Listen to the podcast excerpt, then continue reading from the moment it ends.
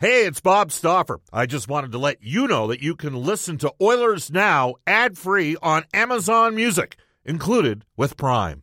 We're joined in studio by a man who had 200 plus penalty minutes in back to back years, was the captain of the New Westminster Bruins, went off to play for UBC, got sucker punched by uh, Brian Maxwell when he was an assistant coach, and Maxie was the head coach and spoke. And somehow he ended up in a situation where he's got the fourth largest book in the National Hockey League of clients in terms of dollars, according to Puckpedia. In studio, the Sports Corporation's Gerry Johannson. He's our Oilers Now headliner for Wilhauk Beef Jerky. It's the best you've ever tasted. Search for Wilhauk, W I L H A U K today. All right, Gerry, I got to ask you the question. So, how do you go from being an assistant coach to being an agent? Like, what were the sort of transitional steps on the journey along the way? Well, to make a long story short, I guess I was assistant coach. Then Bob McCammon got hired. So Bob McCammon worked for the Oilers, and and uh, he was our general manager. So I became his assistant. I wasn't on the ice anymore, but Bob was a great influence on Scott Bonner and I. Yeah, we basically did all the work. I mean, under his direction. He was a funny man. He was great. He talk about personality and and charm and he had style and things I never had really, you know, seen up close before. Right. Wore a suit, drove a Mercedes, and anyway, we worked for him and learned a lot. And then basically we all got fired, which we should have. and then I was looking for a job, so I was literally in Lake Tahoe trying to find a job. Um, phoned about a newspaper job because I loved newspapers back then. All the big, it was like the internet of today. All, All right. the rich guys were newspaper guys. So I phoned the girl at the front. She goes, No, we're not taking any more resumes. So I'm like, Shit. I'll phone the publisher. he goes, Yeah, come on in. So I walk in. Let's go with shoot from yeah. now on. oh, shoot. Sorry. Yeah. And uh, he, uh, he was going to hire me. He goes, I'll call you back. So I go back to my hotel.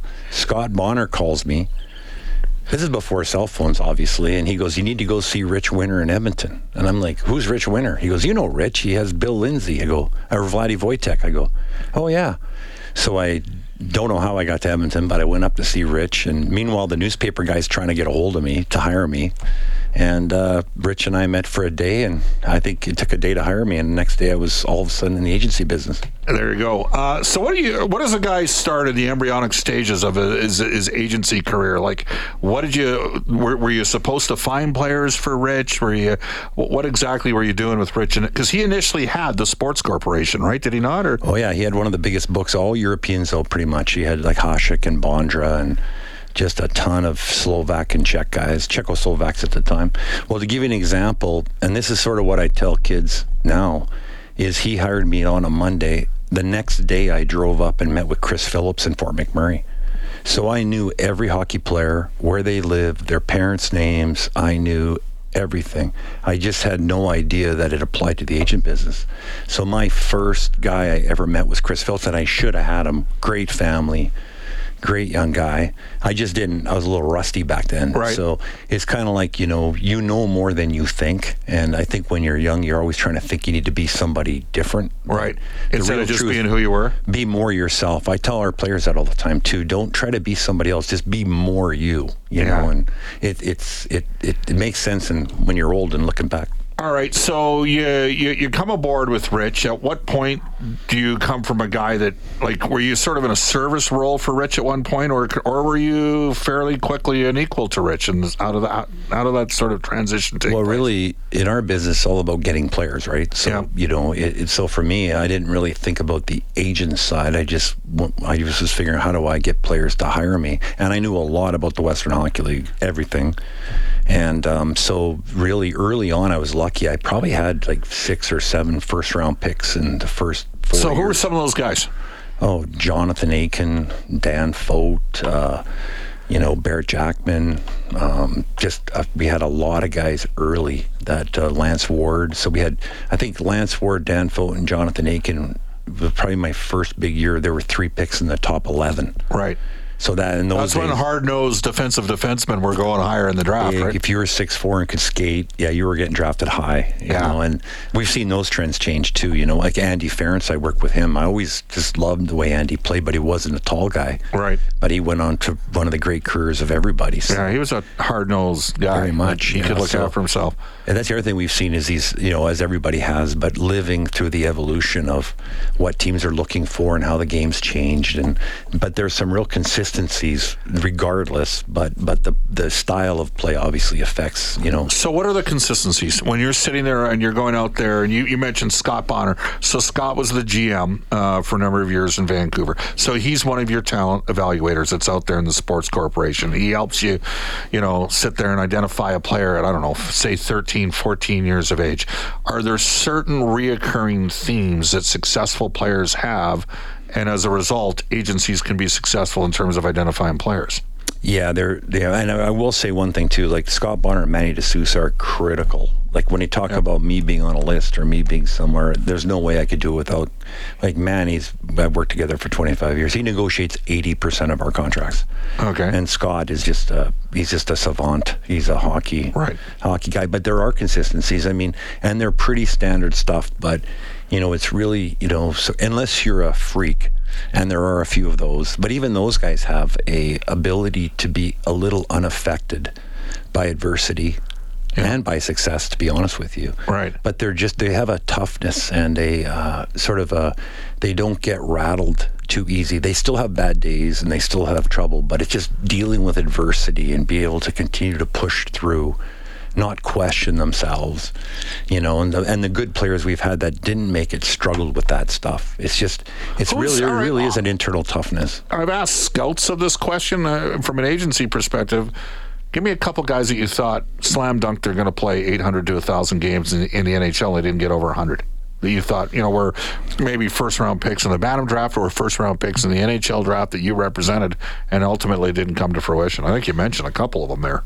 Yeah, I mean, like, well, when Scott and I were, you know, Scott was working with him. Gilbert Brule was, I represented him at the end of his career. Just a fantastic player. Yeah, like a like on par with Sidney Crosby at one time, arguably. Like right. one, two. Certainly, Sidney was one, and you know, Pavel Brendl is another. That's guy, that's you know? the one for me. I saw him in uh, with the Calgary Hitmen. I was working for Sportsnet. It was the first year of Sportsnet, like 98, 99, that year, and he had two shorthanded goals in like 25 seconds. And, and I'm sitting there looking at that ranginess and the size that he had. And I was like, oh my, like this guy's big. He can skate. He walked on the one. He walked, and and they were playing. Uh, they were playing the Pats, and he walked two D on the. They had two D on the power play. He was shorthanded.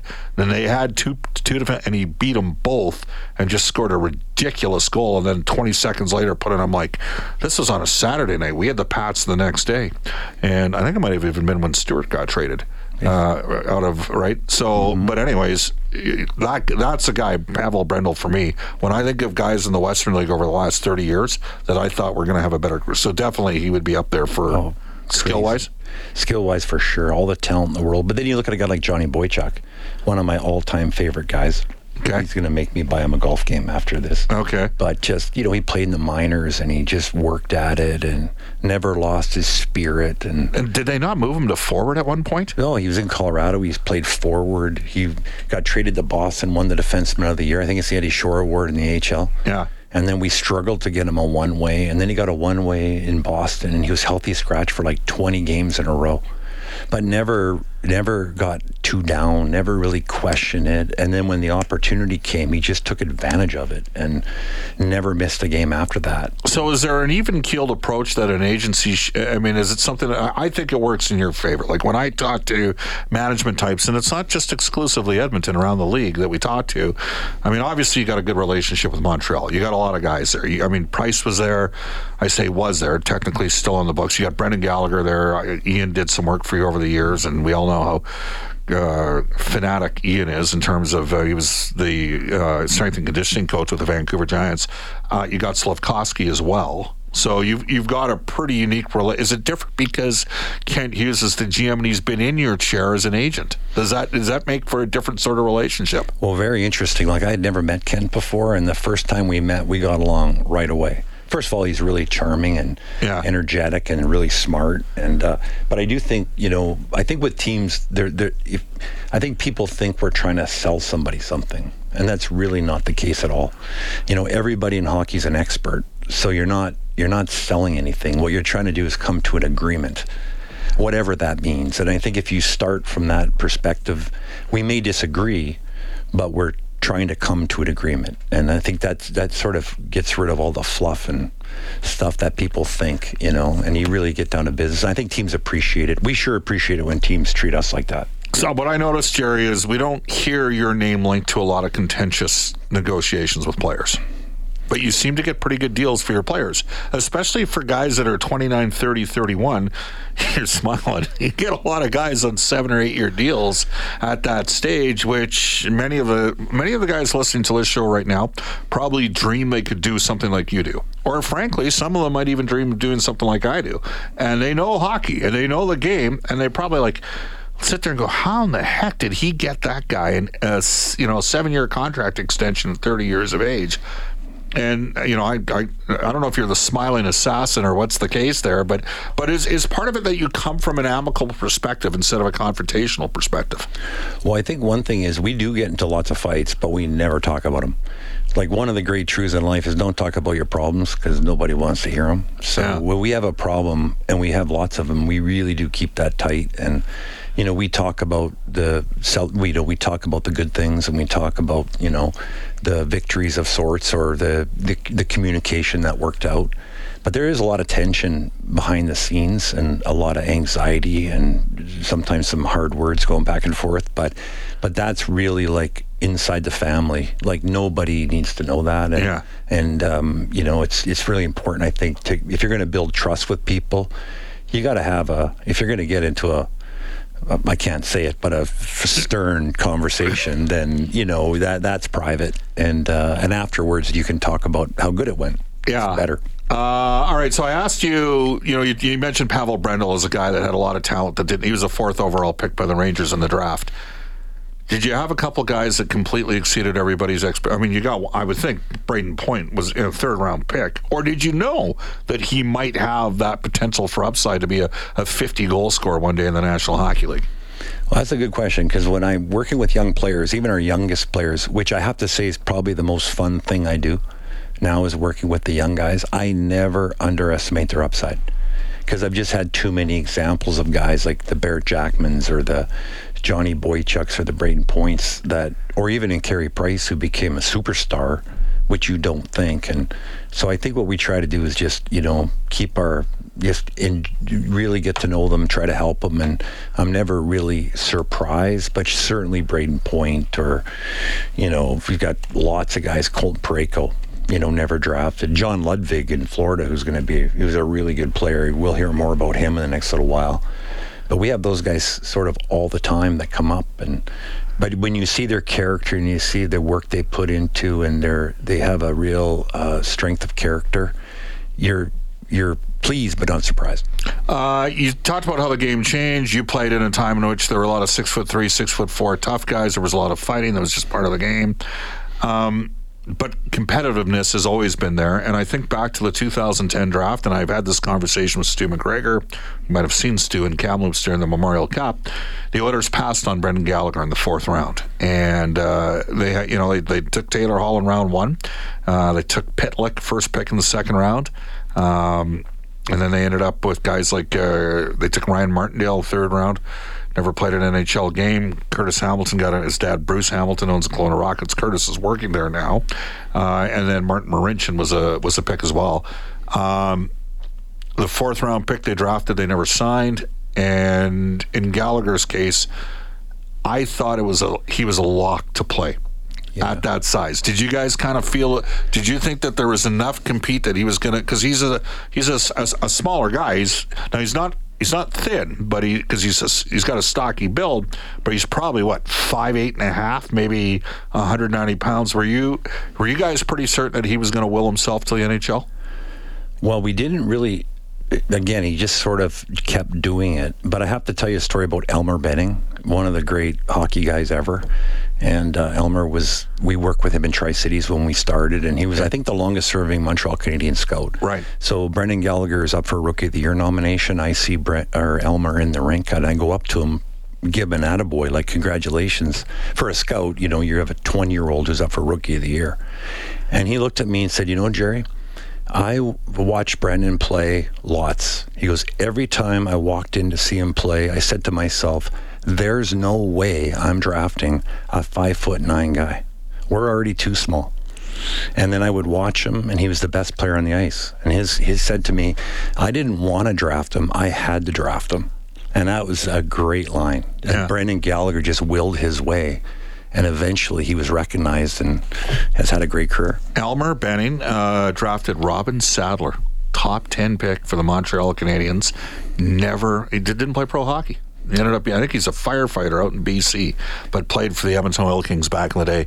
Uh, God rest his soul to uh, the late great Elmer Benning, the grandfather of uh, Matt Benning, former Edmonton Oiler Brian Benning as well. It's 149. We'll wrap up Oilers now after I tell you that Royal Pizza, Pizza Pass, and so much more. You can get free two liter Cokes with a purchase of a $35 or more online. It's a free two liter Coke, singular, with a purchase of $35 or more online at royalpizza.ca. Visit the Royal Pizza app online as well. Come back with this day in Oilers history and a little bit more with Gerry Johannson when we return.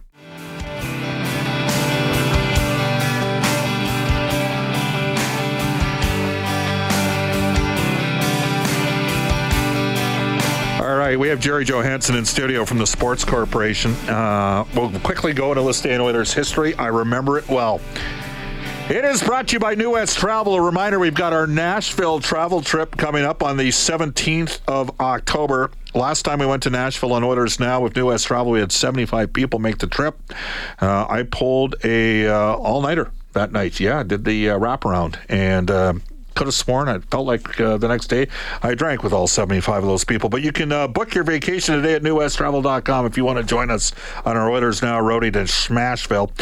Going back on this date in 2008, uh, some might say this was the test.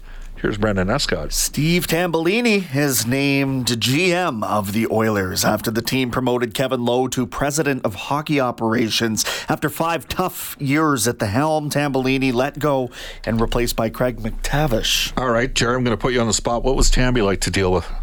Oh, just a real gentleman. Yeah, Yeah. like a really nice man, smart. Yeah. really professional. Yeah. So yeah, he was he was not easy to deal with. But Yeah, he he, was a he, he was a nice fella. Um, I don't, you know what? There's different degrees of drive in people, and Steve was a gifted. I don't know if people know this. He was a hell of a junior player and had a decent NHL career. Um, we've seen a movement in the last couple of years. Uh, Florida Panthers, Bill Zito. Now he did spend some time with Columbus as an assistant GM before he became GM. He had a smaller boutique-sized agency, uh, and then Kent Hughes. You talked about him with Montreal. Are you know he had his uh, agency is Quartexx. Is that who he was with? correct. Yeah. Uh, it's not. I mean, Pete Chiarelli back in the day at one time was uh, a lower, you know, it was not a, a primary part of an agency, but was a support guy in an agency.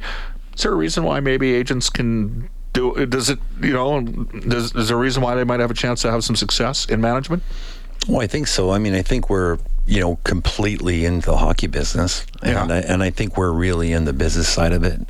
Um, you know, and I, I think that you know so are the hockey teams, but you know I think we're we really mirror um, an NHL team. Like my right hand man in the office is Manny. My right hand man in the field is Scott. That would be my Two you know, assistant GMs. two assistant GMs, hundred percent, and then we have a staff, and and our whole goal is to build a team, and so we we just evaluate probably a little differently. Yeah. we we are involved in training and development, and and then we're really involved in the transition of players to pro Yeah. on a very personal level. Where I think with teams, you know, until you draft the guy, you don't know you have him, Right. and then he comes to development camp. So we're probably three or four years ahead um, with some of our players by the time they get there. Yeah. Uh, what about just the simple fact? How many?